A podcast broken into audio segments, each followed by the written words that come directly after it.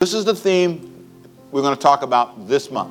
Repeat with me, please. Say, rerouting, rerouting. Your, financial river. your financial river. This will answer the question what happened to your money? Now, the short answer is you spent it, along with me. But I do want to, uh, to give you some things to think about that I think will help at least answer a question. And so, let me just pray one more time. God, let the message today be helpful and inspirational as we talk about what happened to our financial resources. And Father, we give you all the praise and all the glory in Jesus' name. Amen. If your, if your financial life was a river, the question is, how well does your river flow? If you notice in the graphic, we've got a river with money in it, dollar signs. And some of you said, that's exactly what's happening to my money. It's going up the river. How can you reroute the river?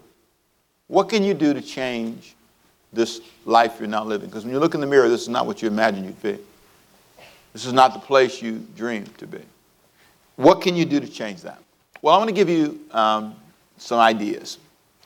And I want you to think about for a minute, just imagine what if you didn't have credit card debt? What if you didn't have a mortgage debt? What if you didn't have, name the debt, name the debt, name the debt? Just imagine that when you got paid, you really have the power to control and to have control of your money. Now, I understand that for a lot of people, their financial river is totally different. And I put some facts down from a book uh, Suze Orman wrote called The Money Class.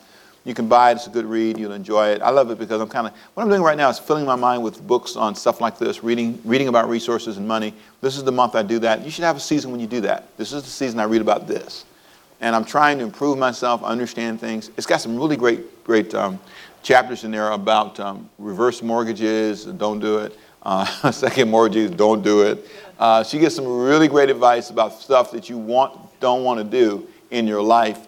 And if you do do it, she says, okay, here's what, if you're going to do it, do it this way. And she outlines the, the process and gives you some really good tools to help you. And uh, then she goes through a couple of things that I thought were really phenomenal. She says, for example, a record number of people over 60 are being forced to stay in the workforce, causing fewer openings in the workforce for young people. And there's a competition now that didn't exist, uh, but now that competition is becoming very real. Uh, there's um, a challenge with people paying monthly based monthly um, responsibilities. They once had the ability to pay for their bills on a monthly basis, but now it's, man, by the time you get to the 20th, you're broke. You know, it's like, what can I do to get out of this monthly bill crisis? Their children oftentimes are facing a future where they live with less than their parents. This is going to be the poorest generation, they say, in a long time. Kids today will not be able to leave home as fast. They will have to go uh, after college, stay with their parents longer than they want to. And that's for a lot of reasons. Now, I'm going to tell you, you'll see in a moment, part of what will feed that in your life is debt. And I'll show you how that all works in just a moment. Uh, a record number of students with, with extended loan payments um, that they got in college are now beginning to question the wisdom of getting these loans. They're beginning to think, man, you know, get out of town. I owe how much money? Someone asked a question in the last service. Uh, they asked me, they said the end of the Q&A session, they said, um, what do you do if you have one of these loans? I said, call these people and pay them. I said, do not get that look, letter in the mail and ignore them. You'll mess up your credit. You'll do things you don't have to do. It's, it's a smart loan. You went to school, thank God. Some I didn't finish. Still call those people, still pay them. Uh, you'll create a crisis for yourself that will create more financial hardships down the road. So some of you say, I'm going to get that letter out and call those people on Monday and say, My name is, I'm sorry I didn't respond. I really want to make this right. What can we do? And then you start working on a plan. And, and if you can't pay them, tell them the truth and then work toward paying them but it's really, really important to, to do that. Now, I want to summarize for you in this month five adjustments that can reverse or reroute your financial river. Five things. How many things did I say? Five. Five adjustments, okay? Now, there are other things you can do, but these are the five I want to talk about this month. The first thing is I want you to adjust what you believe. You have to adjust what you believe. Your belief system affects everything. And that's what I'll talk about today. We'll spend all of our time on talking about adjusting what you believe. Secondly, we'll talk about next week adjusting what you sow. Say that with me, please. Come on. Adjusting what you sow. The word sow means plant. What you plant, what you give, you have to adjust that. We will focus in this month on one main verse, Galatians 6, 7 through 10. Now, the reason I've chosen this verse is because, I mean, there are a lot of verses I could have chosen, but this one just kind of takes me where I need to take you. It, it forces us to think about uh, what we do in life and how what we do in life affects what we get in life. And you'll see more about that in just a moment. Thirdly, adjust, adjust, well, next week you'll see more about that. Adjust what you adjust your money, I can say it on a good day, adjust your management habits. Say that with me, please. Come on. Adjust your management habits. I love this. Teamwork is better work. Say that. Come on. Teamwork. If you work alone with your money, you're probably not going to do as well as a person who works with somebody. It's teamwork. You married, you try to work your money, his money, you're going to be a broke family.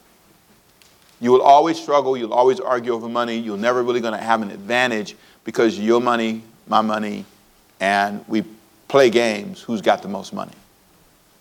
It's when we are open and honest and transparent.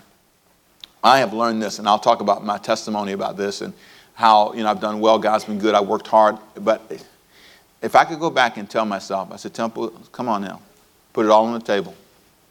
Put it all on the table. Don't try to save the day. Don't be the hero. Just let's talk openly.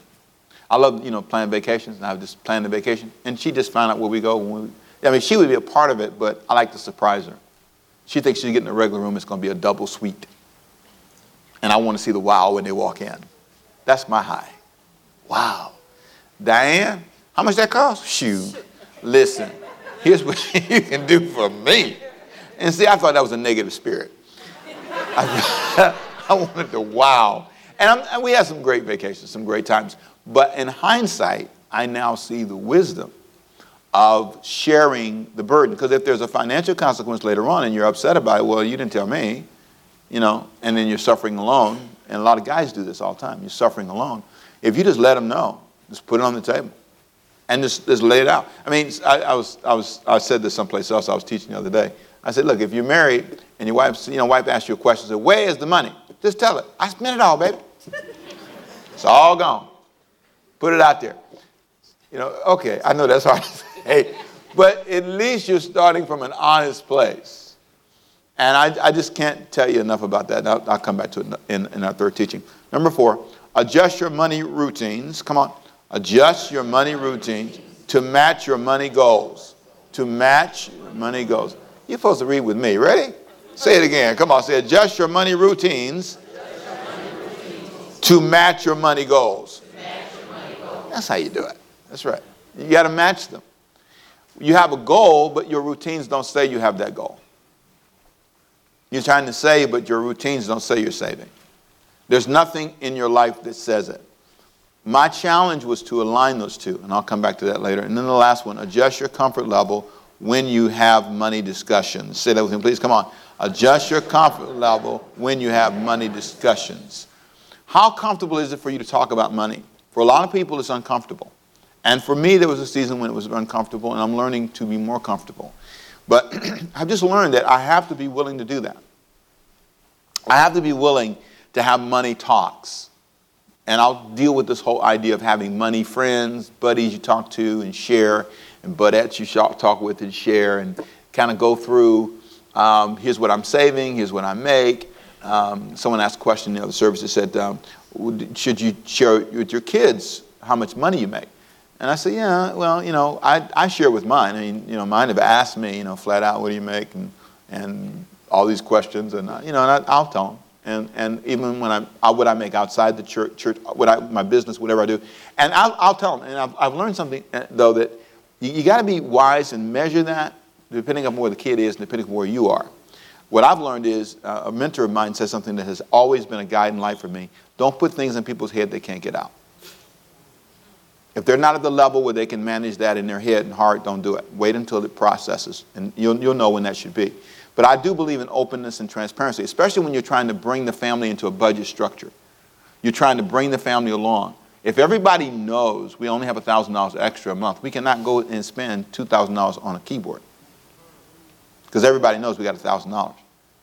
And if everybody knows that we only have $1,500 for this vacation or $2,000 for this vacation or whatever we've got, or we've got $500 for this weekend to have fun, that's the only fun money we have, then it gets to be reasonable People say, okay, well, let's go to the movies or you know, let's have a staycation. You know, we go out to dinner one time. People work with you. But if you're working alone and you're not comfortable talking about that because it makes you look small or not feel prosperous, you'll just spend money you shouldn't have, don't have, and put yourself in a place that hurts everybody long term. Now, if, if, if that's clear in your mind, let me get you to, to look with me, if you please. Now, this is important. You ready? I got to get you to turn your notes over. Ready? I'm cheating. Okay? I'm cheating. I want to read a verse to you, and I want you to hear the bottom line goal of the verse is to get you to plant differently or sow differently. Galatians chapter 6, verse 7 through 10. The focus is to get you to believe something. If I get you to believe this, I'll change your actions. If I don't get you to believe this, it's over. What you believe affects everything. And so that's what I want to focus on. I want to read the verse before I go back and do a test, okay? Here's what he says in verse 7. Paul talking to the Galatian church that's going off the tracks. They are making decisions. They're starting to believe things that aren't true and aren't healthy.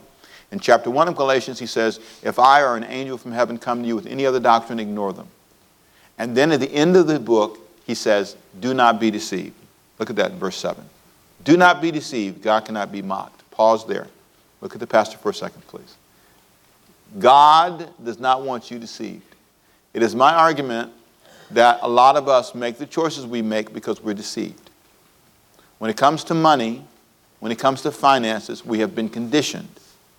And we believe things that are not healthy are true. All you have to do is look at your life results, and it tells you that it's not true.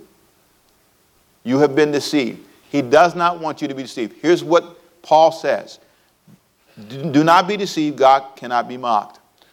A man reaps what he sows. Read that with me, please. Come on. Listen now. The one who sows to please his sinful nature.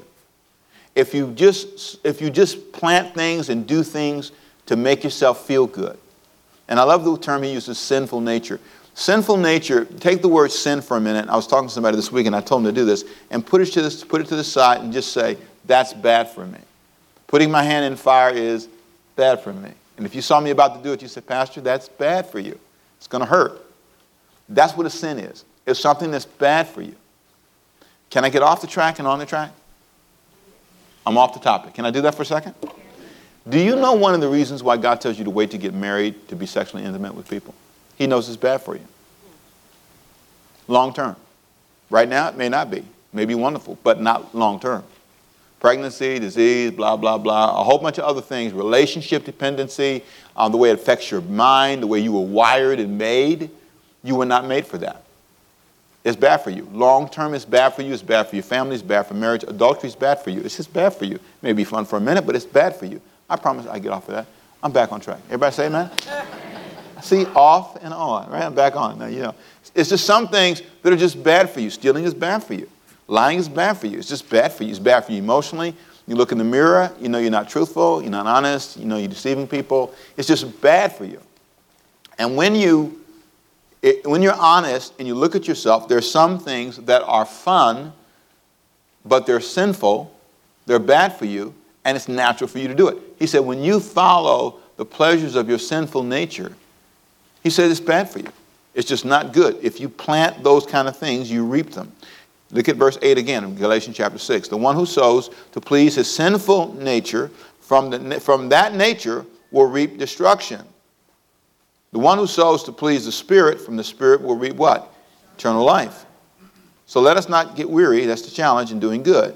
For at the proper time we will reap a harvest if we do not give up. Therefore, as we have opportunity, let us do good to all people and so on. So please note that there's this incredible promise here that says, if I plant or do things that are good for me, I'll have a good result. Go down to the Message Bible version I put there for you just so you can see this.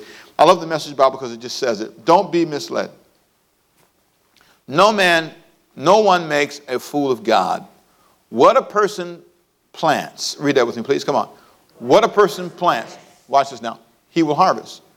The person who plants selfishness, ignoring the needs of others, ignoring God, harvests a crop of weeds. All he'll have to show for his life, this is so profound, all he'll have to show for his life is weeds. Looks in the mirror and he sees nothing but weeds. Worked all my life and we're, we're, weeds. Looks at his checking account, weeds. Look at his life, weeds. Relationships, weeds. Job, weeds. Everywhere he looks, this is not what I planted. This is not what I thought I planted. But if you could just for a moment backtrack with me and make an assumption. If you look at the pastor again, make an assumption. Assume that everything in your life right now is something you planted. Just assume that for just a moment. No, Pastor, he broke my heart. Who chose him? Who chose him? Who fell in love with him? Who, who, who? Well, look at my money. My, okay, who spent it? God did not sign one check. And you sure didn't write many to him. How about an amen? amen? Not that many. I mean, a few here and there, but it's a tip, you know, dollar, two dollars, five dollars, whatever. It's not, it's not an intentional tithe or gift or that's a whole nother conversation we'll deal with later. But I want you to pause and think with me for a minute. If, if I can, for a moment, if I believe that this is somebody else's fault, I won't respond to it the way I would if I thought it was mine. Do you believe? See, I told you, the first thing we have to deal with is what you believe. And I argue that a lot of us have been deceived. If I am honest and say what I believed has not worked out for me, this is not who I wanted to be when I looked in the mirror. This is not where I wanted to be. So then what works? A different harvest. The powerful thing about all this is everything in my life can be changed by planting something new. Everything. Now, it may take a few minutes. Exodus 23, 28, 29. I love the verse. Exodus 23. Here's why I love it. I'm not going to give you the land he told Israel in one day. Little by little, I'll give it to you. There's a moment in your life when you stop the train and you say, I need to change my life. I don't like where I am. I don't like the way things feel. I can change everything by replanting starting today. I don't like my grades in school. Today, I stop talking on the cell phone. I carve out a, a four hour block. No, just two movies. two movies, right? You watch four hours of TV, easy. I want you to pause for a minute and think about this. Your life is strongly impacted by what you plant, what you do. And if you don't like the results you see in the mirror, let's replant. I made, I made some decisions, you know, just health decisions. I said, you know, all these sodas, stop it.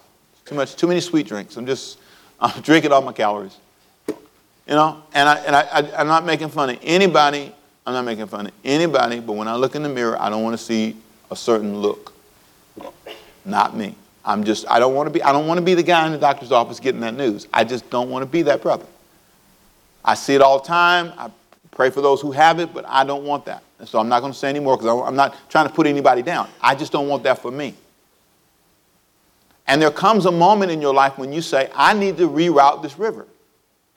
This river is going in the wrong direction. And it has stuff in it that I can change. Nobody's going to change this for me. One of the benefits of being raised the way I was was there was nobody else in the house but my mother and I. So if we didn't clean up, if it was nobody to do it. There was only two people. We had to share the work because there was nobody else. I knew I had to help because there was nobody else. You have to pause and say, I need to take charge of my life and analyze what I believe, and if it's wrong, I need to change my beliefs back to the front of your notes, would you please, for a minute. I have questions I want to ask you, two questions, that will help you analyze what you believe, specifically about money. That's what we're talking about today. Ready? Do you believe all debt is okay if you can make the payments? See, that, that is where a lot of us, if we're honest, that's, that's the way we've been conditioned in this culture. We've been conditioned to not pay cash. That was not true before 1970. And 1980, it really, got, it really went through the roof. Back in the 60s, 50s, 40s, when you bought something, really even in the 70s, early 70s, when you bought something, you normally put it on layaway. You remember that term? If you wanted to buy this table, you couldn't go, if you didn't have the cash, there was no credit card you could go use. These companies exploded in the 70s and especially the 80s, and everybody that breathes got a credit card, even a few dead people. And the credit cards, the credit cards became this pocket way to spend money. You used to have to go to the store, take the table, pick it out, and then they would pick the table up physically and put it in a storage room, put your name on it, and you pay, you pay, pay on it over time. And, and you would get uh, every week, sometimes you go by Sears or go by J.C. Penney's, and you would pay on your table. And you tell people, I got me a table on layaway. you know, boy said, woo, that night. God is blessing you. You got a table on layaway? Yeah, I got two more payments, man. two more payments. And you go by, get in line. You remember that? Get in line and make the payments. You didn't hardly mail it in. You went by, man, and you paid that because you were proud to make that payment. And that last payment, you went there with your friend's truck and grabbed the table and, and I'm going to give him a table, you know. Last pay away. Uh, what did I say? Pay away? Lay, lay away. Don't mess with me. I'm preaching hard. Anyway, so, so you know, you, you, now, now it's not like that. And here's what they, they discovered. They discovered that you like things right now. And I want you to say something to me with me that's hard to say, but I want you to say it with me, please. Say, they are, they are smarter than I am. Than I am. They are. They studied you. They put you under a microscope. They know what you will do. That's why they give you six months, uh, same as cash, because they know you won't pay it off in six months.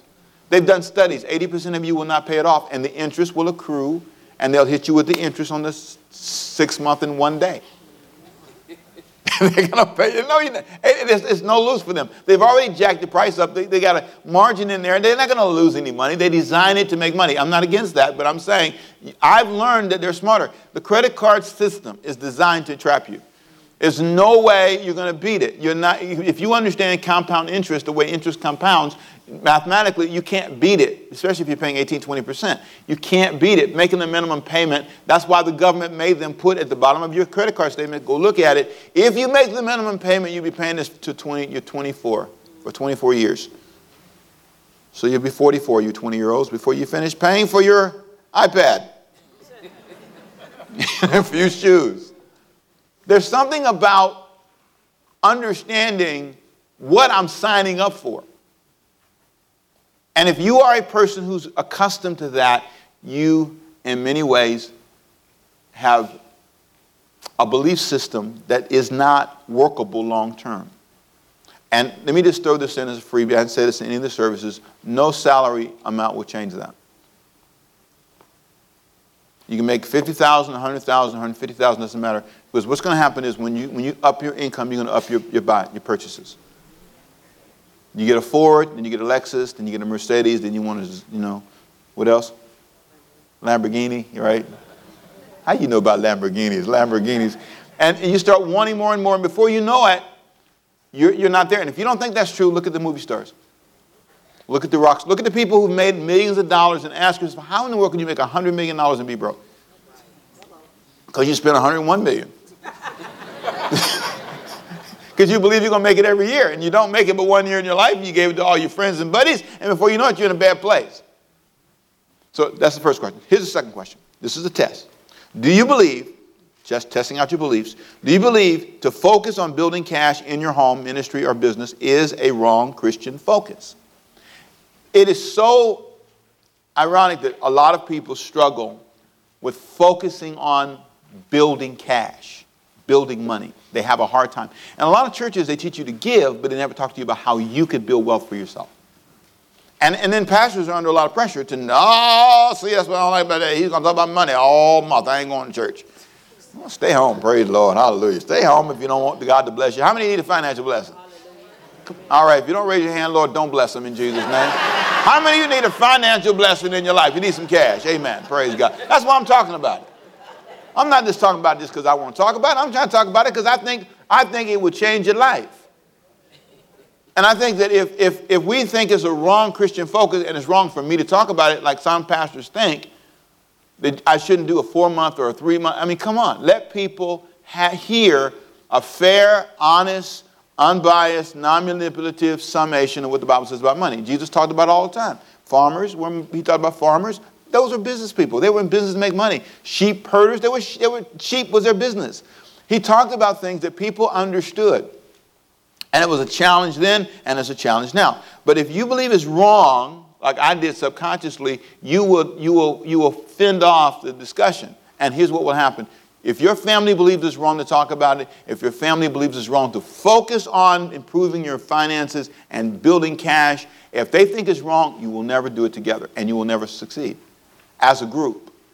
You will never join together. That's why some ministries will never be able to do what they want to do because the people in the church don't have a healthy attitude towards it. So they can't talk about tithing and the power of pooling resources. That's what the tithe is about. God says, let's bring all of our tithes to the storehouse. Let's all join together. Let's pull cash together. And then as we do, God promises to bless those who give. I'll talk about that next week. But there's something that happens when people understand the power of giving. But here's the balance. How do you, and I'll talk about this next week too, how do you, as a person, balance giving to God and saving. I believe God is committed to both. God wants you to have a, a, consistent plan that gives you both the ability to honor God and yet have some resources for yourself. Now, again, sorry, flipping those back over again. I apologize if you're here. Power in those, right? Here we go. Galatians 6 and 9. My goal is to help you do what? Stay engaged. The problem with people is okay, I get you to believe something, but you're not consistent with what you believe. Your actions aren't consistent. I love this statement in Galatians chapter 6, verse 9. He says, So let us not allow ourselves to get fatigued doing good. Once we change our belief system, let's stay with it. Let's really get to the place that we are not, not going to live this way. At the right time, we will harvest a good crop. At, I love that. At the right what? Time, we'll harvest a good, time, a good crop if we don't give up or quit. Now, let me just pause and say this. I often say something recently that's been interesting to me. I am glad God did not give me all of the money He wants me to make in my life early in my life. I would have wasted it. I would have given it to the wrong people, invested in the wrong things, uh, and some of you would have went out and bought stuff you don't, don't need now. And so it's good that God delayed some of your money. But now that, you, now that you're at this place, if you can change your belief system and start planning different things, take on a different attitude, it's safer for God to give you more resources because you'll manage it differently. When I first started pastoring, I wanted to have a big church. That was a bad decision. I didn't need thousands of people. We have 3,000 some members now. I, I didn't need this many people when I started because I didn't understand. I needed to grow. I needed to understand. There's a lot of things that come with time. And my attitude had to adjust, my belief system had to adjust. I was deceived by all kinds of stuff. I was sincere. I, God's grace, I survived my madness. Hallelujah. By God's grace, my credit score still good. God's grace. But I'm telling you, I, I, I, I really could have easily have been a victim and in some ways was victimized by things that I believed that wasn't true.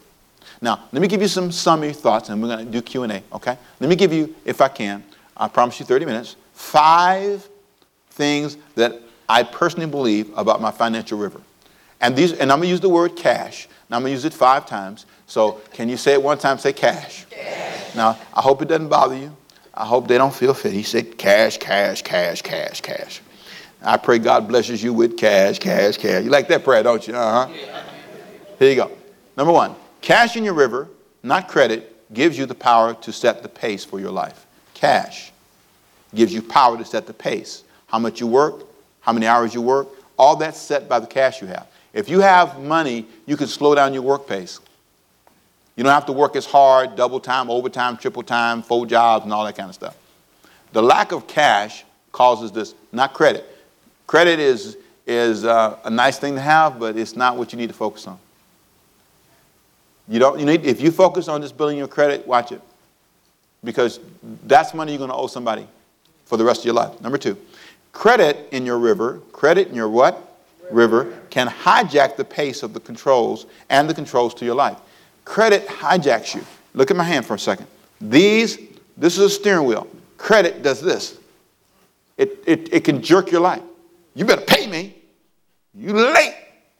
You're always looking in the mail to see what you got to pay that month. Oh, Jesus, oh, Jesus. Open the light bill. Jesus, Jesus. or, or, or, or, if you have a credit card that has fluctuating payments, you don't know what you're going to have to pay. You're, you're, you're controlled by that credit, and you don't want that. You want to change that. And the way to start that is to start today believing another way to spend, believing in another way to do it. Number three, cash in your river gives you the power to choose. Say that with me, please. Come on. Cash in your river gives you the power to choose. You can say, eeny, meeny, miny, mo, I want to work here, or there I go.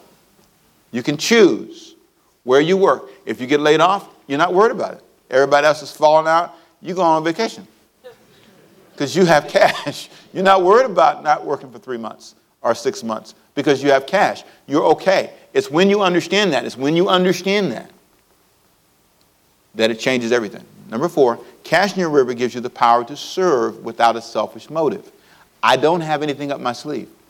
I have no ulterior motive when I try to sell you something because my cash is strong, so I don't have to manipulate you in a sales deal in order to get this sale because I'm okay if you don't buy it. So I become more honest. I can be more honest with people. It, it, affects, for a lot of women, listen to me, ladies, you plug into this, you won't marry this anybody.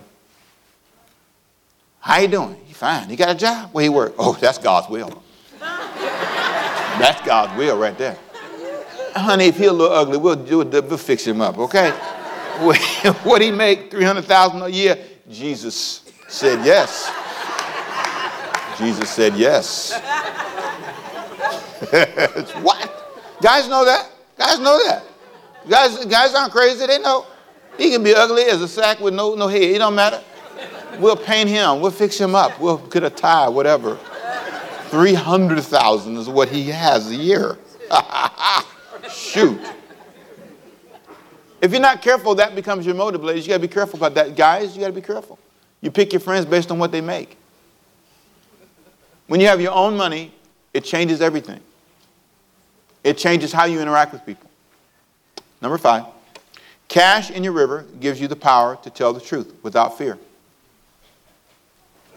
You sow differently, you plant differently, you act differently. And that's why I want God to bless you. So that you have the power to make decisions and power to change the world. Next week, I'm going to talk about adjusting what you sow.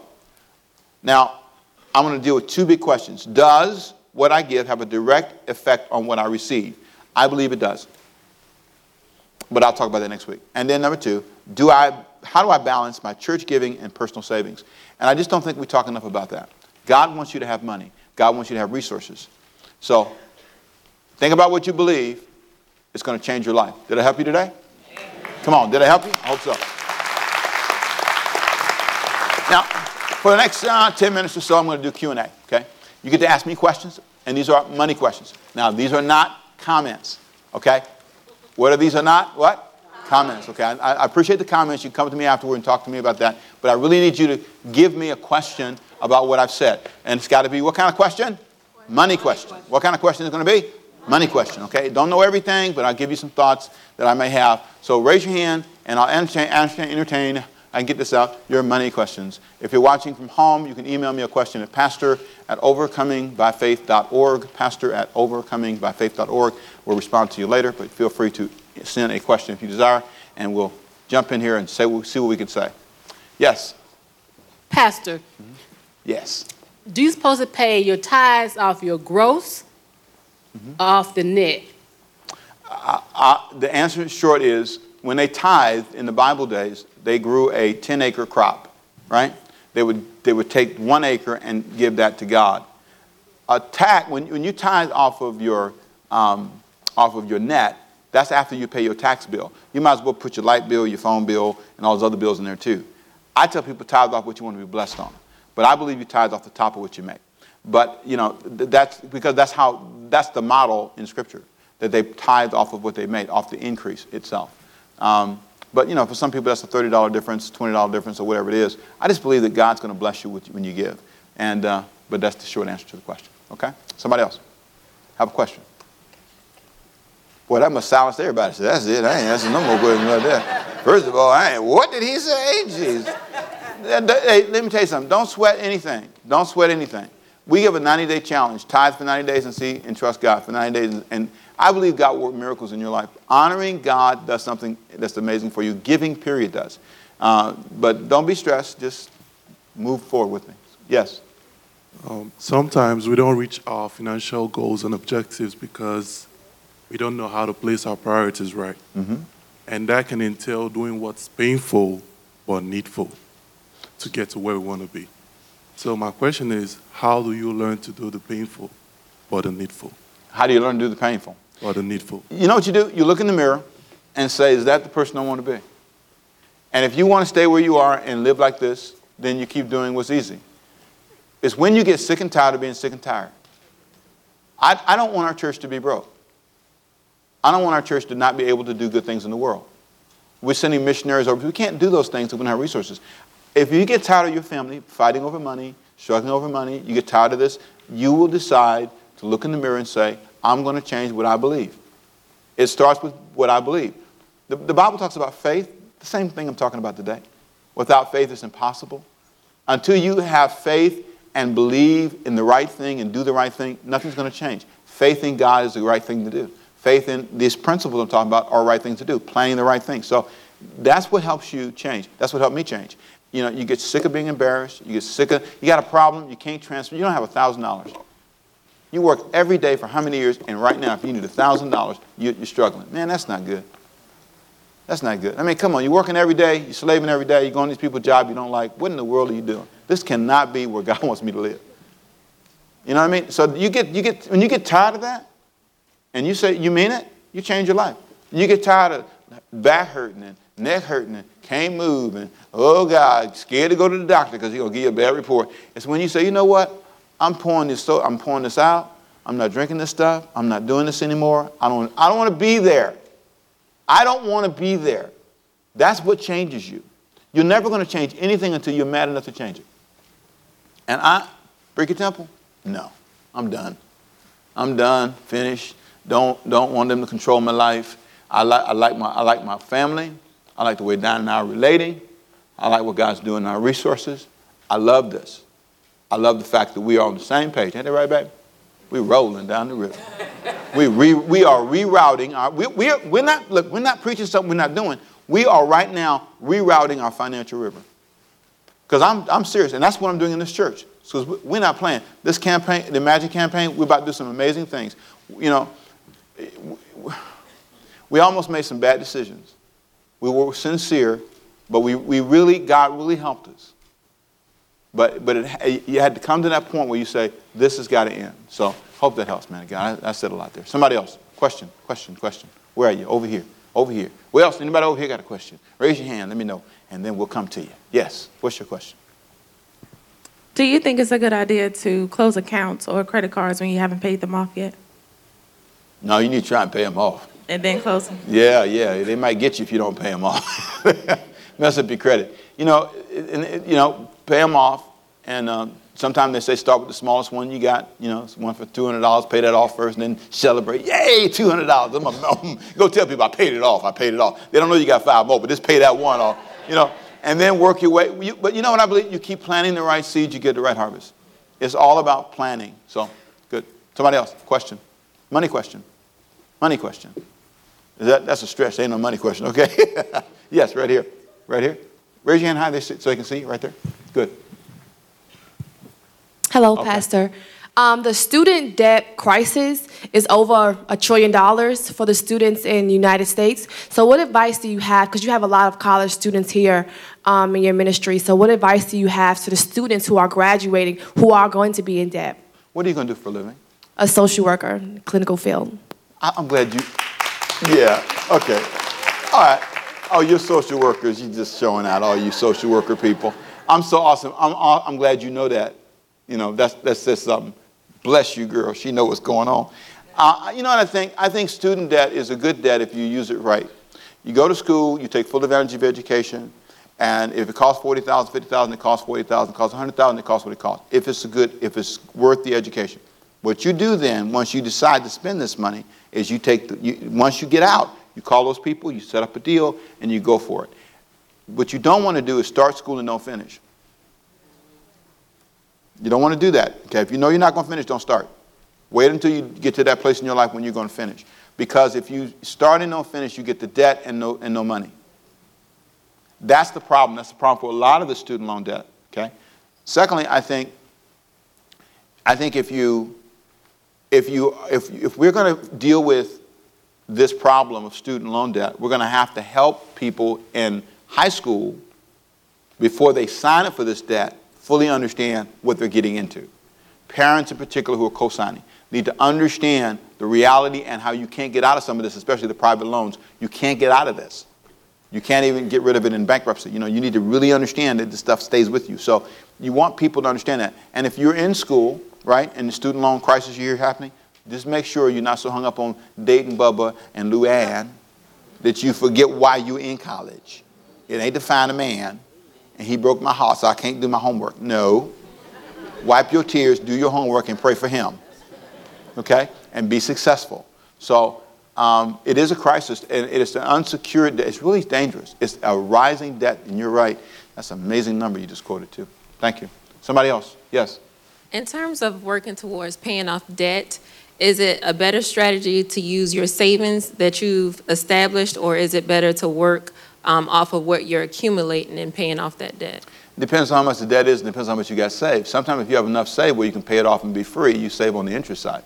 It depends on where you are. If you don't have enough, where, for example, let's say you you taking your last three thousand dollars that that's your emergency fund money, and you're going to pay off the debt. There's only you know fifty dollars a month or hundred dollars a month. You might want to pay the hundred dollars a month, keep the three thousand, so that when you have a problem, you're not destitute.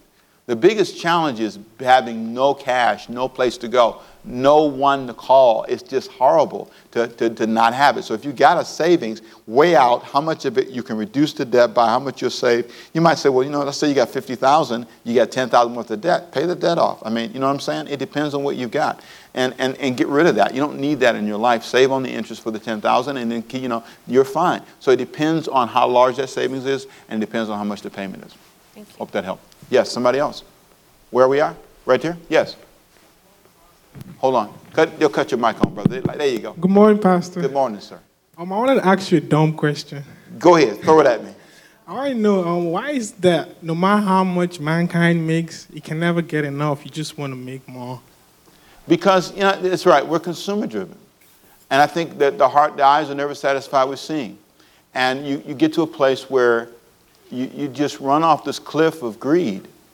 And I, I, I think it's a great, great question. Mankind can get caught up. And that's what makes him do all this. A lot of times, your debt is a sign of your mental challenges and your emotional challenges more than anything. When I look at how I spent money sometimes, I said, You were depressed. It made no sense for you to go in there and buy that many clothes. What you buying that for? You can't even wear them all. Still got tags on them. You're just trying to feel better. And, and, and you do get something out of it. I took my kids shopping one time, and, um, and you know, and my, my mother raised me shop. I like buying clothes. Matter of fact, let me tell my own story. You might, you might be more funny if you get them for a minute. I, I, went and bought some. I went and bought some suits. I went and bought some suits the other day, and then you'll see them. I'm gonna bling them out in a couple weeks. I'm gonna come in. You're gonna say, you're gonna say, that's one right there. That's one suit. Oh, they're nice, real nice. So, I, I like clothes. I do. And um, in the store I go to, I've told the story before. The store I go to in LA, I, I, before I go in the store, I stand outside in a certain spot outside the store and I pray. I pray. see, I say, Lord, see, get honest with yourself. Lord, I'm going in here in Jesus' name. Now, I said, this is what I prayed that. I prayed this prayer a couple days ago. Father, you know, I, I, I, love, I love buying clothes, and I go in here and overestimate my budget, but I, I speak by faith and I pray. I pray the prayer, went inside the store, and, and I, I stayed with my, within my budget. And I, I, told the salesman, he's a good friend, you know, he's been selling me stuff for a long time. And, he'll, and he, he's not, he, he, he run, last time he was, he was showing me all this stuff, and my head started swimming. I said, Come here, come here, come here. And I said, Come and stand out here with me. I said, What is this? He said, What? It's the ground, Temple. What do you think? It's the ground. I said, no, This is my prayer spot before I came in there. I told God that I was not going to spend more money. he had to laugh himself. himself. I believe you have to be honest about your this urgent need you have, this insatiable desire to get stuff. And, and if, if I'm honest with it and I believe it's in my life, I can deal with it. It's when I deny it.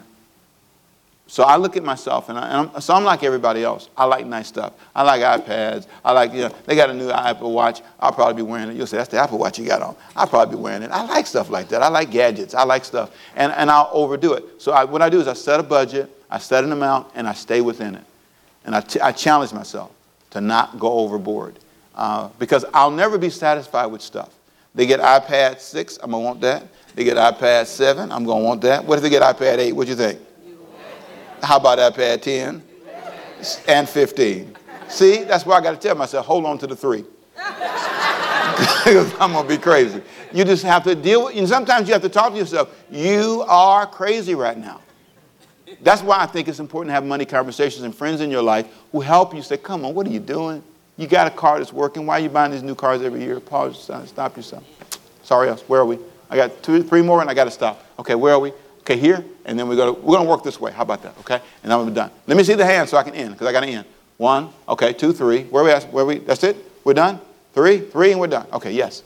Uh, Pastor Rick, what are your thoughts on um, husband and wife sharing a bank account or having access to one another's bank account? I believe a girl needs cash.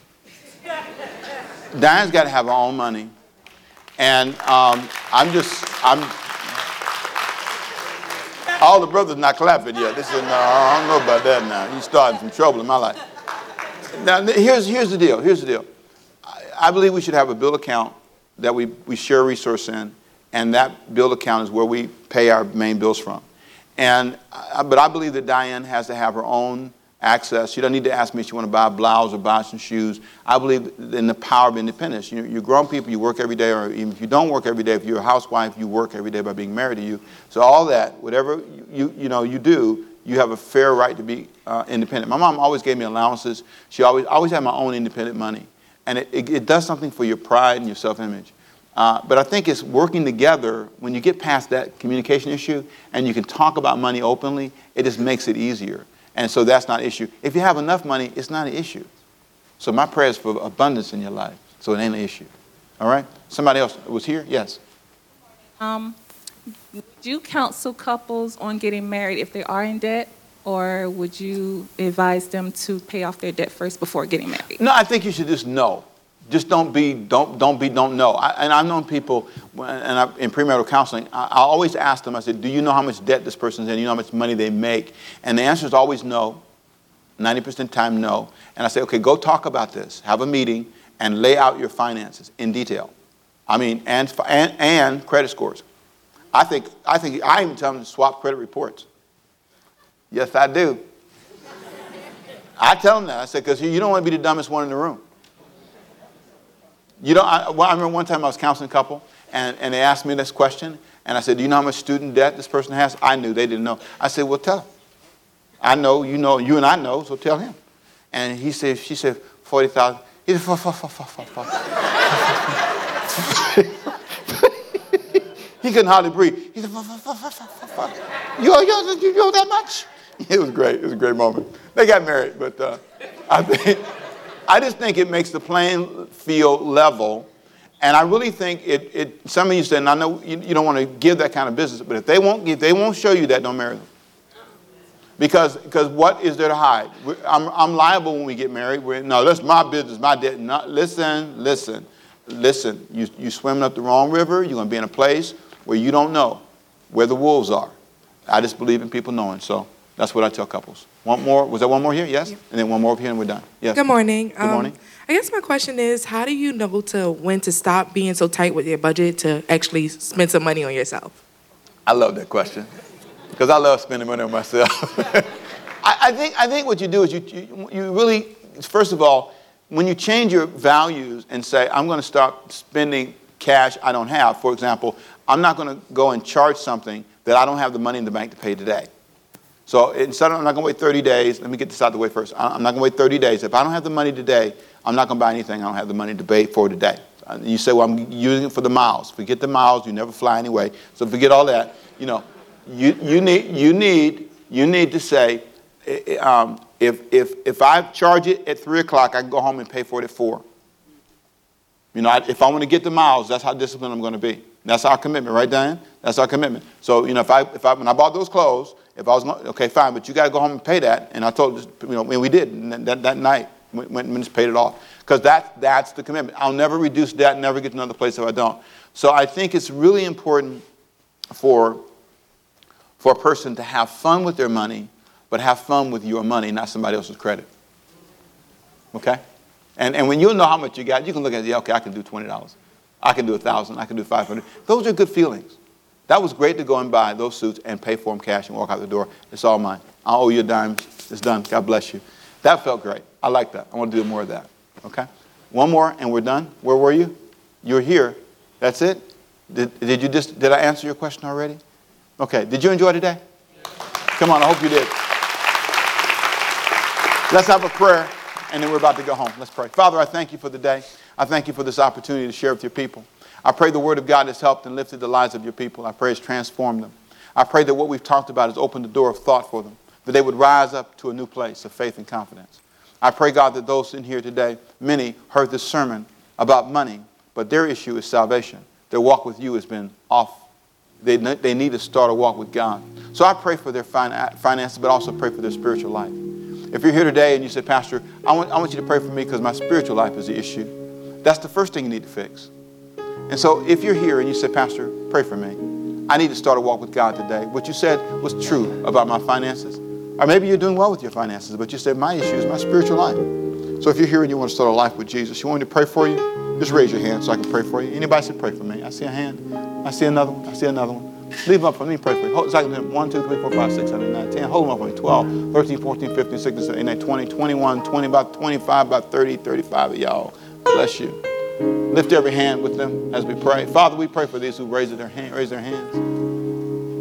We ask you in Jesus' name to let the hand of God heal every heart, every mind. Touch every soul, touch every spirit. Let this be that breakthrough moment of grace and healing. I pray that the Spirit of God would heal every mind, every heart, transform every spirit. That this would be that moment they say, I'm going to reroute my spiritual river, not just my financial river. When I look in the mirror, in six months, I won't be the same person. I'm starting a new road today. God's going to change my entire life. And so, Father, I declare that in their lives today. In the mighty name of Jesus. Can you all say amen with me? You should be glad you came. You should be so thrilled. You should be saying amen. Come on, people. You should be saying praise God for a great day.